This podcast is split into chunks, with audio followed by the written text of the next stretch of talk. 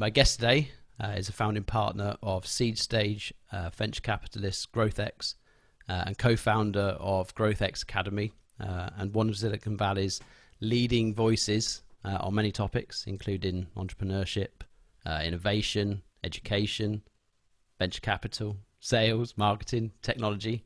It's a bloody long list. Uh, and globally recognized thought leader in sales, marketing, uh, and innovation uh, and education with over 20 years' experience of bringing uh, new products to market, including a five time sales founder. So, Sean Sheppard, welcome very much to the Pocket Mastermind podcast. Thanks, David. Awesome. How are you? I'm great. And you?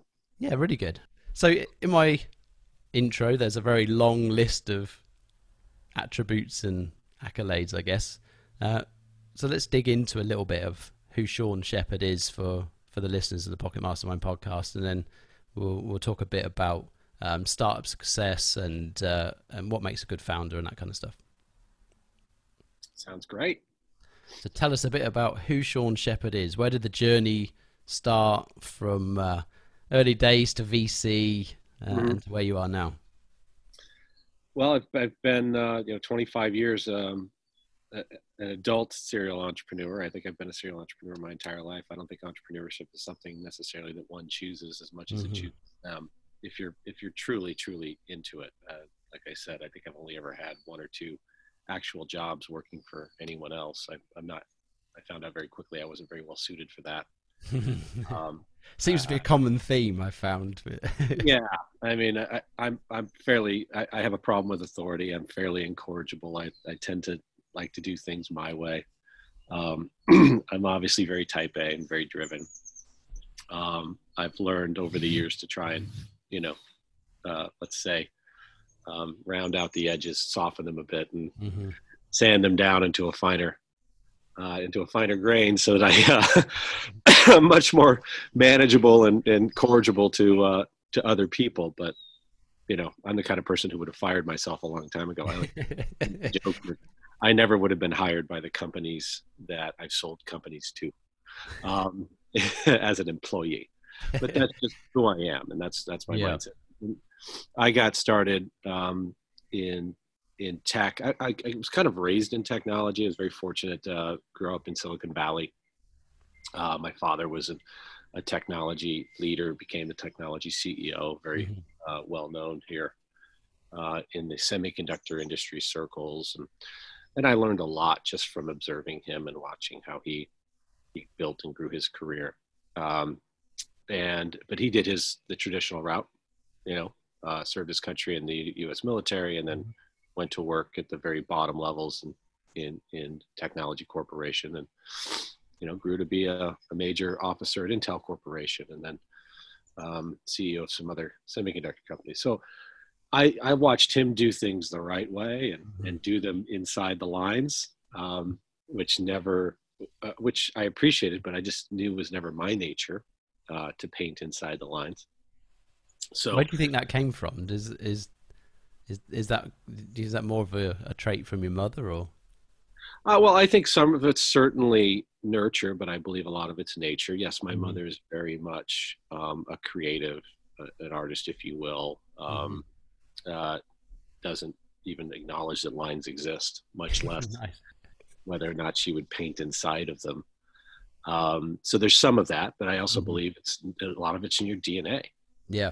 like I said, I don't know if you choose it. If it, I think it chooses you, which means I think you're just more um, inclined towards it. I, I kind of think about at the academy, GrowthX Academy, one of the things we talk about a lot is kind of a two by two matrix of there are the things that you're good at, the things you're not good at, and the things you like and the things you don't like. Mm-hmm. And stay away from the things you don't like, and then determine whether or not you're currently good or can become good at the things you do. Because I believe with the building blocks of mastery, anybody can master anything with the right intentional, deliberate practice mm-hmm. um, and repetition of it. Um, and Malcolm Gladwell talks about that in his book, uh, uh, The Tipping Point 10 years and 10,000 hours focused on mm-hmm. something.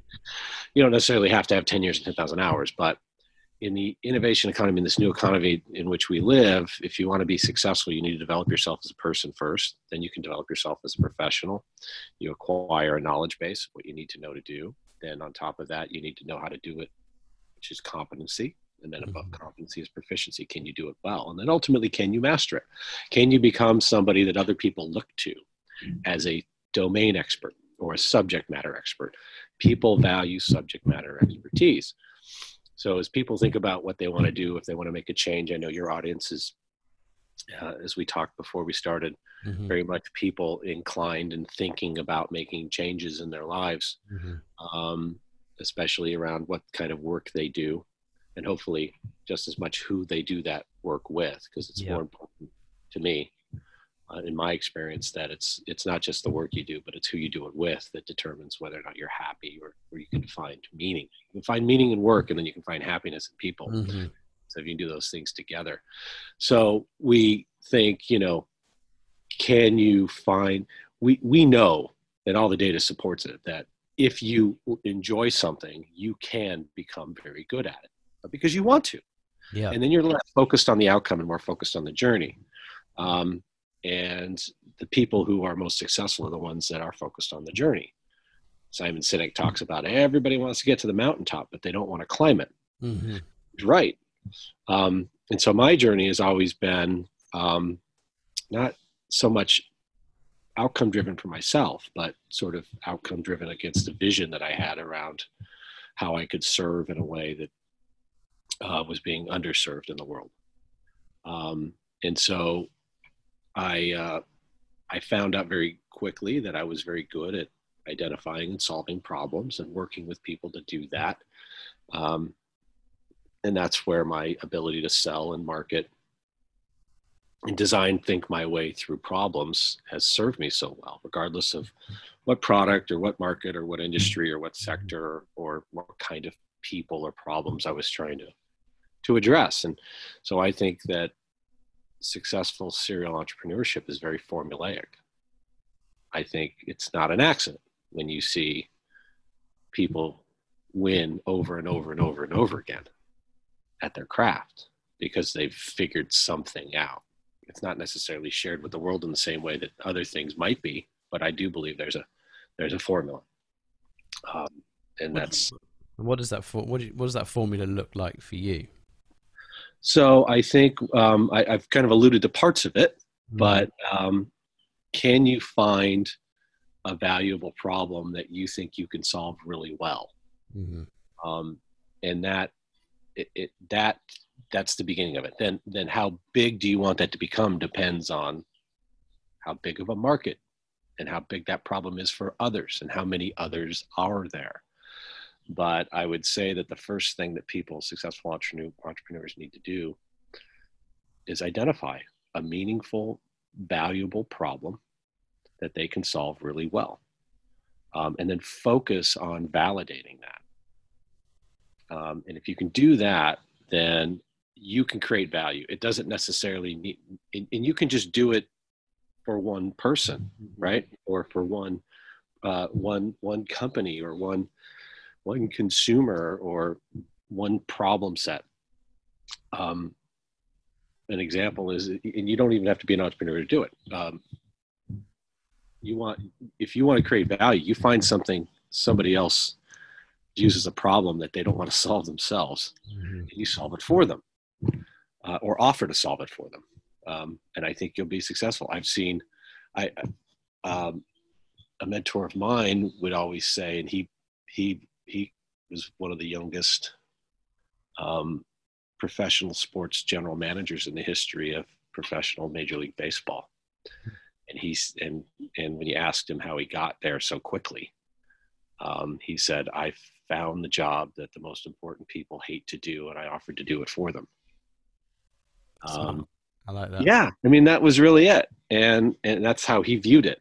And so it doesn't matter if you're an entrepreneur you're trying to make a change in your career or your life um, find a problem that you think you can solve really well or want to try and solve really well Mhm. um, and i think that's the first and most important step and then focus on it until you've solved it in a way that you know is repeatable and predictable Yep. and monetizable. And then if you can do that, you can repeat that for others. Because I guarantee you, no one's problem is unique in this world. No, it's tr- it's so true. I've I've definitely heard the si- a similar thing said before. Is kind of solve a problem for one person and it will solve it solve a problem for thousands, right? But I think where it's easy to get sucked into is trying to almost invent problems that potentially thousands of people might have and then trying to solve that rather than finding you know identify who's that one person. Who are you who's who's got that problem? What do they look like? What do they talk like? Where do they go? What do they do? How do you solve that problem for that character? Because we're all you know there's various version there's there's probably a small number of versions of human spread across yeah. 7.6 billion people right no, you're absolutely right. And and so, like I said, you know, I've chosen to apply my craft in technology. Mm-hmm. I've also done it in in other consumer product areas because I have a passion for for, for sport. For example, I'm, I grew up playing uh, competitive golf, played in in college, and played professionally for a couple of years before I moved into tech entrepreneurship. That's a very entrepreneurial pursuit. I did that mm-hmm. because I had a passion for it. Right, like I said, I loved it. Um, and then because I loved it, I became good at it. Mm-hmm. And that's when I proved to myself that, hell, I can be good at anything if I just work at it. Um, not anything. I mean, I, you know, I can't fly, uh, but uh, not yet anyway. Anything within reason, isn't it? Oh, that, yeah, yeah, anything within reason. Um, I can't jump off of a bill, you know, a 12-story building and expect to survive it either. So, but the um, which is what a lot of entrepreneurs do, right? They jump off the building and they try to build the wings on the way down. Yes, it's an old axiom. you see that quite a lot with within startups that the thing gets going, and then they're trying to build it on the move without necessarily having a clear clear enough vision. So, kind of, what are the what are the, the, the things that you should be doing if you're looking at going into into startup territory? And I mean, you know, startup startup, not setting up a, a, a sole trader type thing. Is what are the things that you need to consider in that world initially to give you the best chance of early success? Yeah, well, I think the first and most important thing, once again, is to identify a really big problem that you think you can solve really well in a market that's large enough to support um, a predictable, mm-hmm. repeatable, scalable business. Now, how do you go about doing that? Um, so in Silicon Valley, you know, we have this thing called the EIR, which is the entrepreneur in residence. And an entrepreneur in residence is someone that is is either being supported and or well they're just essentially they're being supported by a venture capital fund like mine. Um, because in the past we've invested in them we've had an exit they've delivered a return to us we love them and we want to help them find their next thing. Mm-hmm. right? And so they'll come in and we'll sometimes pay them a stipend or at least give them the resources they need to start doing research um, to find out what's the next really big problem that they can solve really well in a market that's large enough to support venture capable returns. Um, and and so they will follow that process. Mm-hmm. and they're not necessarily tied to one idea or vision. Most successful startups um, pivot at least once 50% of them do. A third of them pivot at least twice. So what does that tell you? The majority of them pivot. They start with an idea and they come to find out that it's not what they thought it was and so while I've chosen to pursue technology as the place where I've applied my my passion um, and my entrepreneurial bend, um, it doesn't mean that I'm a technologist. Mm-hmm. Uh, I can't even spell HTML. Um, but I know what I know. I know what technology promises to do for the world, right? To solve real meaningful problems at scale, right? And hopefully do it faster, better, cheaper than it can be done by man or mm-hmm. woman, right? Um, or by a person. Uh, anyway, um, I have to be careful these days how I say that. People. Um, so, uh, so, so because of that, what really wins is is the insights, the understanding, like you said, right? You hit you hit the nail on the head with you need to go live in the shoes in the world of the people who have the problem you're trying to solve. And mm-hmm. many of our most successful entrepreneurs and founders who successfully exit or deliver a return or, or have a long lasting successful business understand as deeply, if not more deeply than their customers do, the problem that they're facing and how to solve it. It's called insights, right? Insights win, not the technology. There will always be deep science, deep developed technology that's very unique that you know people have defensibility around intellectual property, patents, legal means under which they can protect and create monopolies for themselves or or leadership positions that give them resources to continue to stay in those positions of leadership. But 80% of what money goes into these days in venture is what we call applied technology. It's automation, it's workflow automation, it's software, it's things that you can't defend legally anymore. It's things that anybody with the right money, time, and resources can copy yep. um, and replicate. Uh, so, how do you create defensibility for yourself? Um, and I, I wrote an article about this uh, called why SaaS should be called software as service as a software instead of software as a service. Mm-hmm. My observations and own personal experiences have been that the most successful companies started out with this very service oriented mindset. So let me help you in, and let me handle something for you. You're hiring me to do a job, even though I may not be your employee. You are hiring me to do a job, right? And I'm going to make sure that job gets solved come hell or high water. And it doesn't matter if I'm using technology or something else. And frankly, your customer doesn't give a shit mm-hmm. how you do it. I tell uh, product focused founders and entrepreneurs every day. No one gives a shit about your product. Yes it's the problem they want fixing they don't care the vehicle that is that, that does it for them right? Absolutely. And for whatever reasons or any number of reasons we get ourselves into a very self uh, centered and product centric mindset. Yeah. What we do is talk about our products and ourselves instead of our customers and their problems. Mm-hmm. And so the first thing any successful entrepreneur does is go out clearly define that stuff. Define the problem. Mm-hmm. Right? Number one, define the problem. Somebody once asked Einstein if you had a, a, a, a an hour to solve uh, the world's problems, what would you do? He says, I don't know, but I'd spend the first 55 minutes defining them. it's true. And, and so we skip over that or we or we operate on assumptions and when we assume things it's very dangerous because we act as if things are true and we do not know if they are true. And the truth is the most first and most important outcome of any entrepreneurial pursuit. Number one is to find the truth. You construct a hypothesis and you test it. You don't operate on an assumption because your brain operates differently when you say hypothesis. Yeah. I hypothesize this that this is a problem. And then how you think about it and then the actions you take are very different than if you you assume something and then you you implicitly assume it and then you explicitly act on that assumption as if it is true.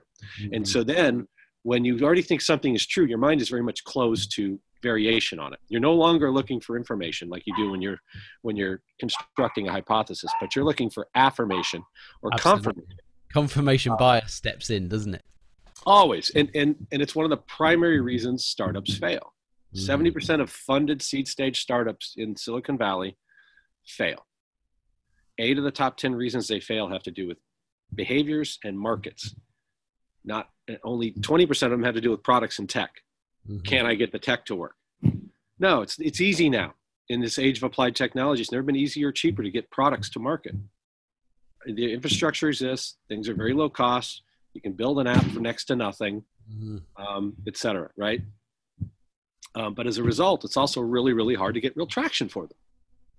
So the emphasis needs to be on market development over product development today. and so that's a key part of what people need to do. So they've got to find the truth. They need to construct a value hypothesis about a problem that they've defined, right? Or they think they've observed in the world. Mm-hmm. What is that problem? How do you talk about it and describe it and for whom, right? And get very, very narrow and very specific. You'll always have an opportunity to broaden and, and solve more problems for the same people and then eventually solve more problems for more people or the same problems for more people, if that makes mm-hmm. sense. The more I do this, the more I talk to my entrepreneurs about focusing on as few customers as possible early mm-hmm. to, to, to learn where your product, where, where the problem solution fit is. Um, and then from there, where the product market fit is. And so you find that problem, you define it very clearly, you construct a value hypothesis, you go out to that customer that you think is the one that has the problem you start having a conversation with them to understand if that is a problem. And if it is how deep is it? How how and is it is it a is it uh, a big enough problem to compel them to make any kind of change right now because your competition isn't some other company or business or product. Your competition is resistance to change. Yeah. Apathy is a is a yeah well it's not just apathy it's just it's just the pain of change. It's basic yeah. human nature right? There's a biophysical term called homeostasis. Yes. That the body loves exactly where it is at all times. Yep. Uh, its favorite place to be is where it is right now. And if you fuck with that um, people get, your body gets uncomfortable yes Yes, there's resistance. That's why, the sofas, that's why the sofa's the most populated place on the planet, right? exactly, exactly. Um, and even if you're in motion, right? So being in motion, your body wants to continue in that motion. Um, and if you're not in motion, it wants to stay there. Yeah. Right. The body's not judging the value of where it is. It's just mm-hmm. judging where it is and saying, yeah, this is good. Right. Um, unless there's enough pain to compel change. Yep and that can be biophysical pain, but it can also be um, psychological, emotional, um, or any other kind of, of of pain. And that's the point. Like, what is the pain? Is the pain big enough?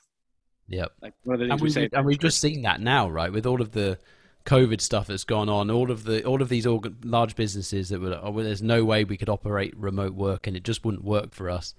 When the big enough pain came along, guess what? The whole world has been moved to work remotely and now we've seen a seismic shift in the way that people will be working. I think in the future, and uh, I think that kind of illustrates what you, exactly what you're just saying. There's only a couple of ways people change through willingness, yep, or force. And what you're seeing right now is force. Mm-hmm. Everyone's forced to change because they don't have a choice. So we all have the capacity to do it the question is is when you is how do you get people to change in absence of force? Yeah. And the way you do it is by removing barriers. Mm-hmm. you need to make it as stupid easy as possible for people to adopt that change and act that change because change is not the only constant in the world. Resistance to it is the other one. True. And it's the truth. And it, there's a reason amazon is the most valuable company in the world. They don't make anything except all of us happy and satisfied yeah. Well, and, to, the point, to the point now, you know, you don't even look elsewhere. You just go on Amazon because you know it's going to come absolutely. tomorrow, right? yeah. What Google Google answers your questions and Amazon delivers your products, yeah. right? And and that's that's the world we live in now, right? And then Facebook uh, gives you your uh, your social dopamine squirt. Yeah. But that's the that's that's the point, right? So so you've got to start with that and don't underestimate um, uh, you know, the the power of homeostasis when it comes mm-hmm. to trying to solve a problem where people will want to deliver real value.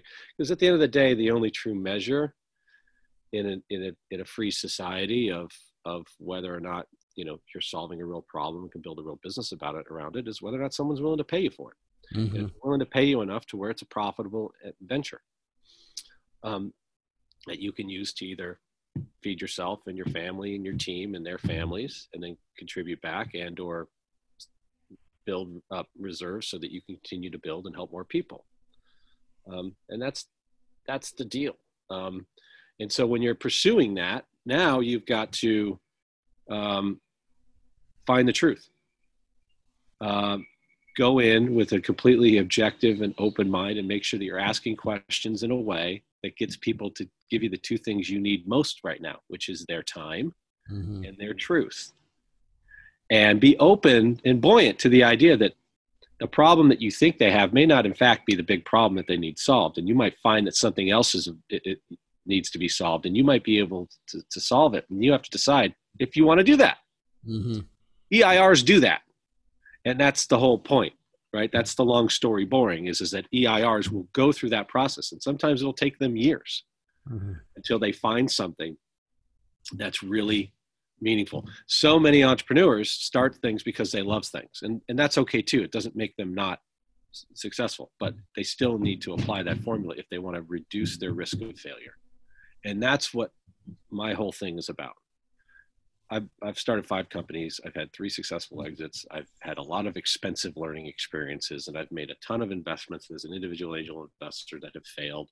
And then when it was time for me to go into this in a formal way, I wanted to try and address the failure rate. And I wanted to do it with things I know how to do well, which mm-hmm. is find the truth about where products fit in the market, how to create functional learning out of the people doing that, knowing they have limited time, money, and resources to do it, because half the battle is staying on the pitch long enough to to learn.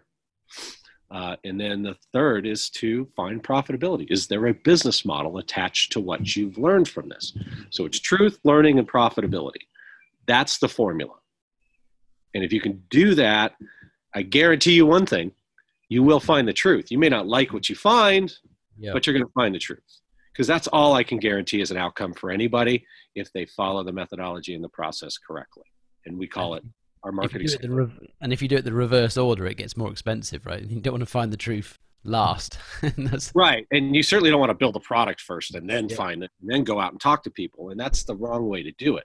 You can do all of this conceptually at a conversation level, at a very deep conversation level with customer yeah. development practices, um, and being very honest and open, and then trying to clearly understand that buyer persona uh, and then having those conversations and having enough of them to, to, to find out where the patterns exist because mm-hmm. that's what it's all about it's pattern recognition and this but is start with who's your best customer right now to talk to based yep. on the problem you think you can solve for them then have that conversation with them to get their time and truth uh, and learn from that and then respond accordingly right mm-hmm. that's it don't yep. overcomplicate it and there is and there's there is a skill in identifying customer problem that sometimes they don't necessarily know they have or or they don't know the solution. Like henry ford famously said if i'd have asked my customers what they wanted they'd have said a faster horse right? And true. Now there yes look and i i get all that um, but henry ford didn't invent the car either. No he didn't. Uh, and, and, one of his employees invented the assembly line.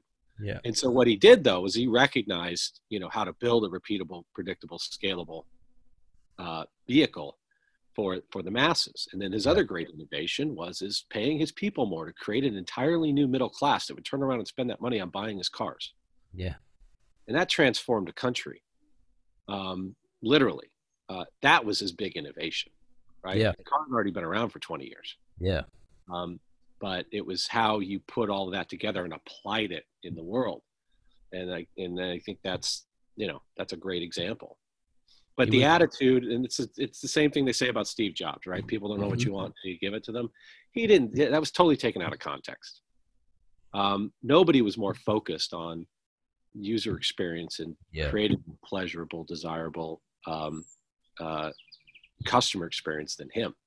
Very much focused on it.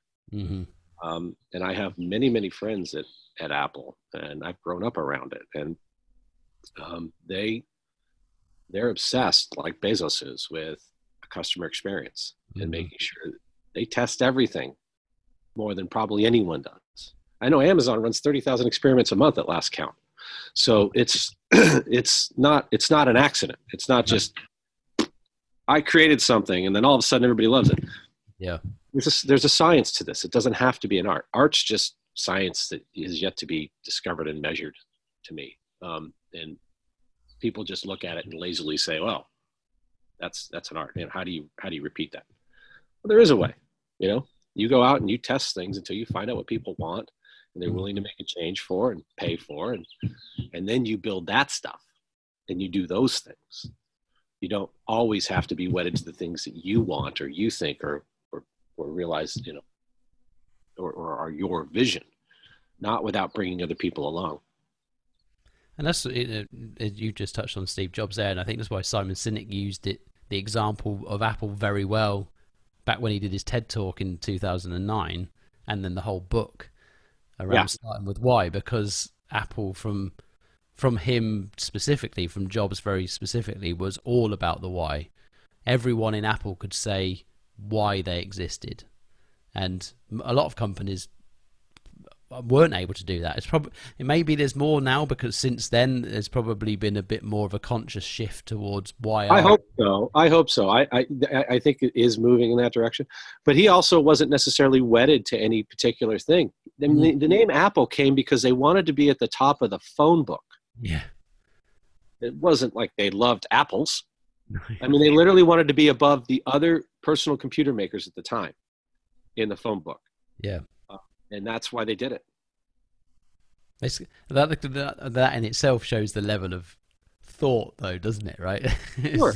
But it was practical, right? Yeah. I mean, that was the whole idea is let's be practical about this stuff. We don't have to be wedded to any particular vision or idea um, and, and just and go down with the ship.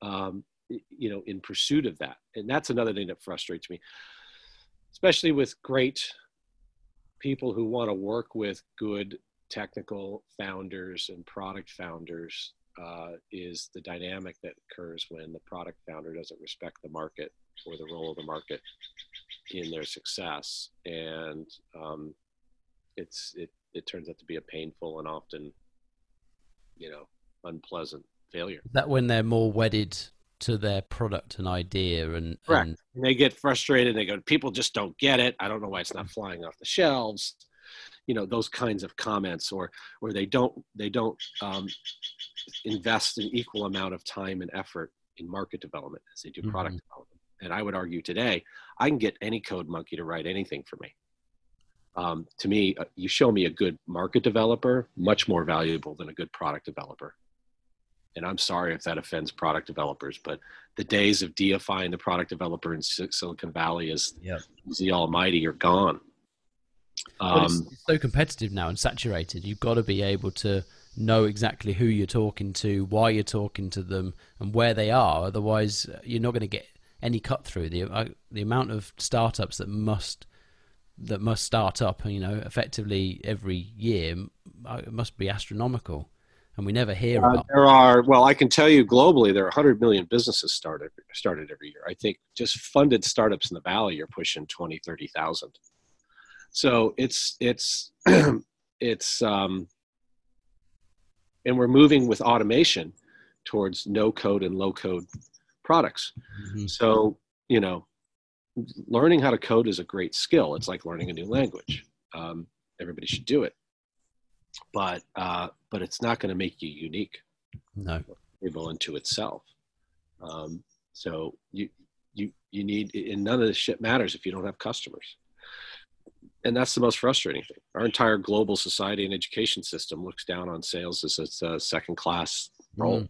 Um, and it should be elevated to its rightful place in society, just like being a doctor or an accountant or an engineer or a lawyer. Well, not a lawyer, but you get my point.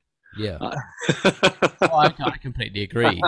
sales sales is both an art and a science, and it's without it. I mean, we interact. Every, everything we do pretty much on a daily basis is some form of sale, right? Every transaction we have with a or interaction we have with another human being tends to be some kind of sale. There's always something going on, even if you're trying to get the kids to go to bed, right? You're still selling an idea to somebody in that regard. You need to, in the absence of force, you need a way to move humans, right? Yeah. Uh, you need to influence them. It's what we're talking about with change, right? In the absence of force, there has to be a way. All of us are in sales.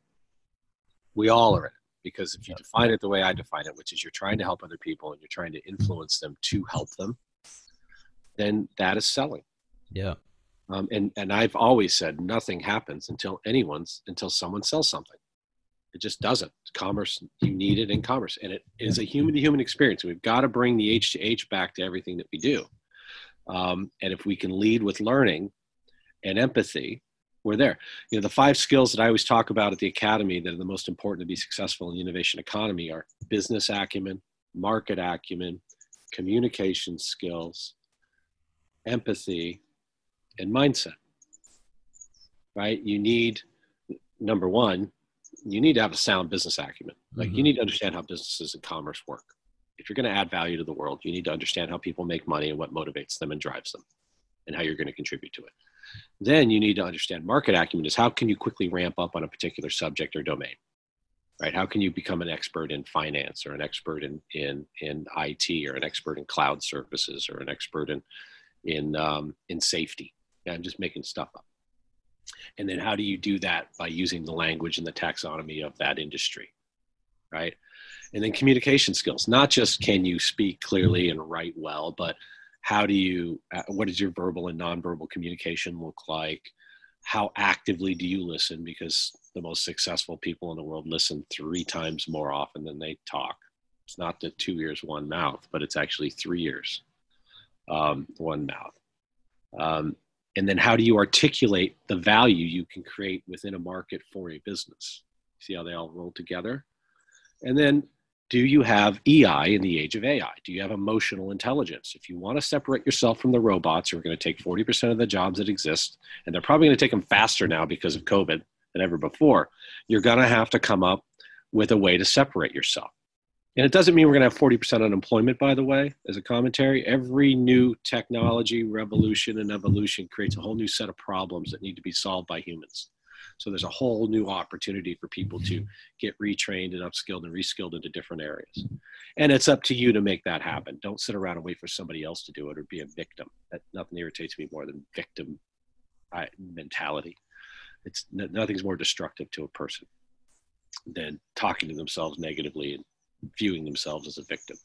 You may be a victim of a circumstance, but but don't become a victim of it by not responding the right way right you have a chance to react because that's the true character of a person, not how they act, but how they react. And then the last thing is mindset, right? You need to have that what we call a growth mindset, which is I'm I'd rather be a learn it all than a know it all. What I don't know is more important than what I do. I can embrace ambiguity in the unknown. Um, and uh, feedback is a gift. I want to grow and develop as a person because there's no distinction between personal and professional development in the new economy. You develop yourself as a person, will develop yourself as a professional. And if you can do those five things and build using the building blocks that we talked about, can you achieve mastery? Can you acquire knowledge on mindset, business acumen, market acumen, communications, and emotional intelligence? And then can you turn that knowledge into competency so that you can actually do these things to some competent level? And then can you become proficient at them? And then ultimately, can you master them? You can master more than one thing. I'm on the endless pursuit of mastering those five things as a person. And I've found in my life and in the lives of the people who've gone through the academy and our entrepreneurs and the other people that I touch and help, if they work on those five things, they have 80% of the stuff covered. And they can adapt and change and move and improve and grow and, and learn and help and contribute and go through the world in a, in a meaningful way. Mm-hmm. Uh, and that's, you know, uh, to me, I think that's the formula. And mindset's really a foundation of all of that, isn't it? Because if, until that bit gets in the right place, everything else is dictated by the way you think and feel. So if if you yes, I think that I think therefore I am right. What you think about, you bring about. I mean, there's all those axioms. You're right. Mindset's number one. I just got on a roll and started with business acumen. But normally I would say mindset's first one. I go mindset, business acumen, market acumen, communications, emotional intelligence. Um, and you bring all those together. Um, and I think you've got a well rounded human that mm. is very valuable. And it's, you know, from my own observation, many conversations that I've been having recently, and there's definitely a common acknowledgement that the things we're not really providing young people through education at the moment is support with emotional intelligence and mindset, right? It's a bit of an old school system going into a very new world. And oh, tell me about no one's set up for the survival in this thing. They're still like they're, they're churned out of school like they're going to go into a, go and work for Ford on the line, right? well, well, that's exactly right. The school system, and all you have to do is watch uh, Doc uh, Ken Robinson's TED Talk on how school kills creativity. Mm-hmm. Haven't seen that one. I mean, that's that's epic. I mean, the only thing we have in common in school is our age and our location. Yeah. Um, and it's it's ridiculous. I think the future of education is all about individualized uh, learning plans for every human based on how their brain works. Yeah. Uh, and we know, excuse me, we know so little about it at this point and there's so much opportunity to learn more and and there's amazing people doing incredible work using fMRI as a technology to start to understand how the brain makes connections and how it reacts to new experiences dr john medina at university of washington in his book brain rules i think is like the foundation for it all uh, dr david eagleman at baylor university and his his work on you know he calls it incognito, the secret lives of the brain, and how it's quite possible that the brain is running us and we're not running it. Mm-hmm. Um, and there's very interesting.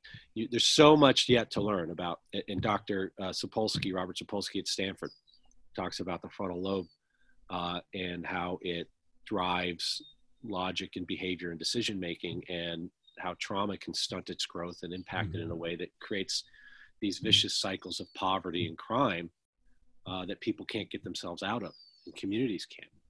And even Eagleman talks about it. He thinks that one day, if we do this correctly, there won't be there won't we won't need prisons anymore mm-hmm. um, because we'll be able to, in a positive way, identify a biophysical reason why someone's behavior is the way it is, and then do something about it. I don't mean like horrible frontal lobotomy stuff. Yeah, no, but like in a meaningful way. Um, and so, yeah, I, I think that whole system needs to be completely disrupted, turned on its ear. It's happening right now um, I think we one day we're going to live in a world where there's probably 25 to 50 universities around the world that are going to matter, mm-hmm. and they're mm-hmm. only going to matter because of their access to opportunity and people, not because of the quality of their education.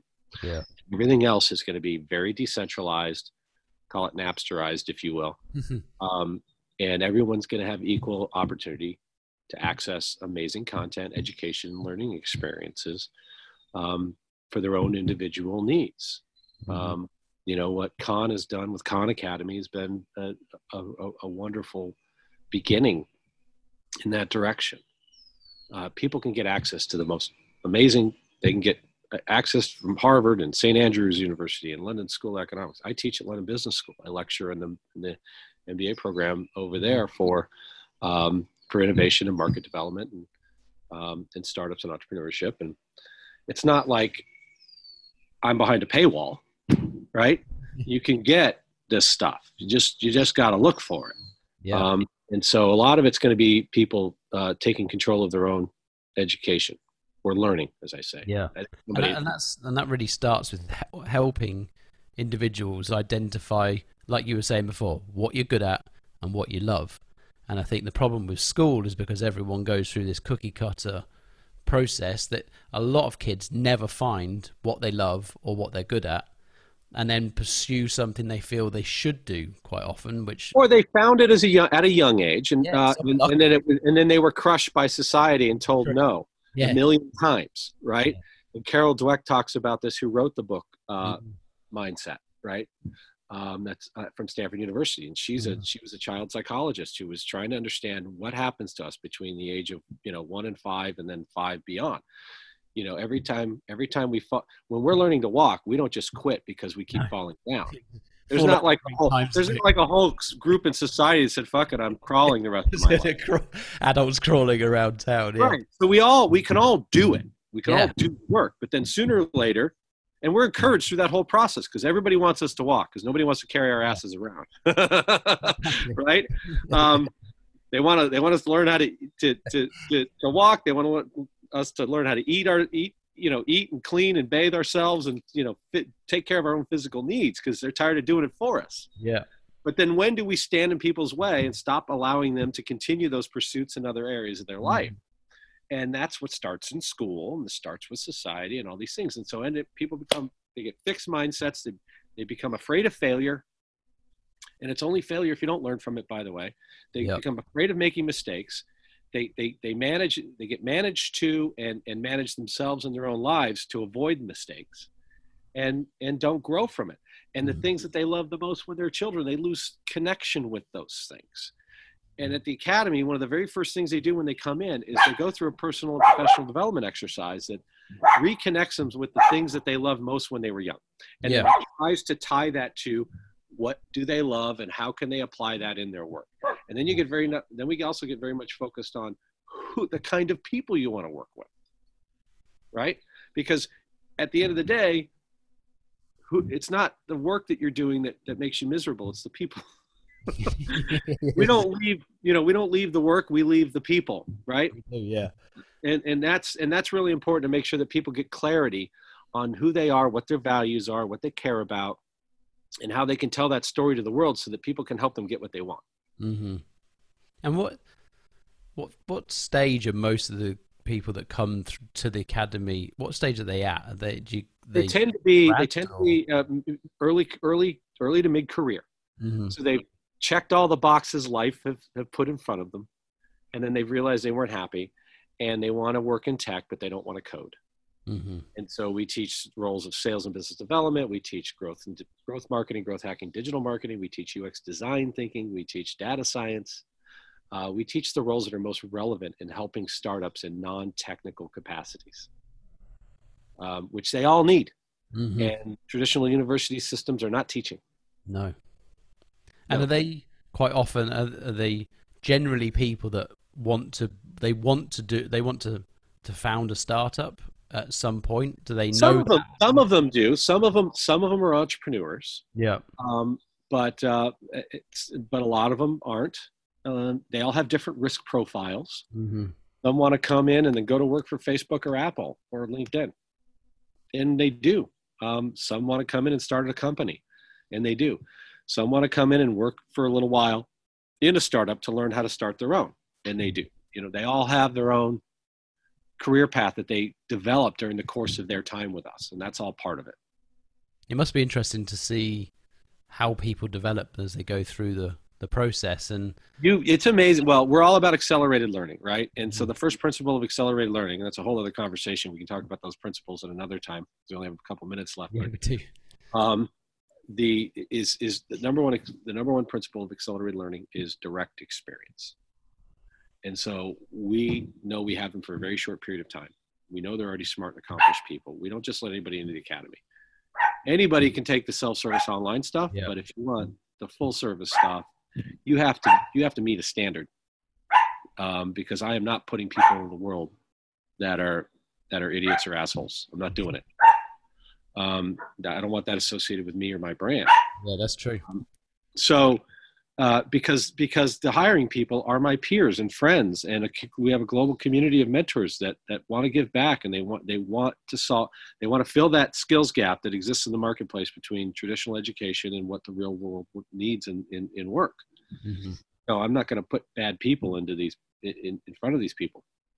Anyway so they work uh, the majority of their time on real projects with real companies hmm doing the work they think they want to do and they learn very quickly um, if this is the kind of work they want to do or the kind of people they want to be in the kind of environment the kind of product the kind of market kind of industry um, uh, the kind of uh, risk reward profile from a compensation standpoint you know all that stuff. And, and so that's all a big part of of the journey that they place themselves on. But when you've got again when you're focused and intentional and you're fully immersed you can you can adapt quickly. You can grow quickly. Yes, not it- training you know training is fleeting you know this is this is transformational stuff and people have to be open and have that right mindset and if they are they get what they want yeah. All right, that's a great message and uh, probably a good place to to end as we are running out of time.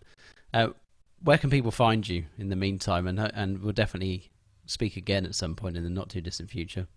yes i certainly hope so uh, on twitter i'm at sean a sheppard uh, they can follow me on linkedin uh, connect with me there uh, they can go to gxacademy.com for for the academy they can go to growthx.com for the uh, uh, for the venture capital fund, the startup accelerator, and our, our corporate civic innovation businesses. Um, and uh, you know, I'm happy to happy to connect. Lovely. Well, it's been amazing, and uh, thank you very much for your time. And we look forward to the uh, the follow up. Thanks, David. I really enjoyed it. I look forward to next time. That's been great. Cheers, Sean. Cheers.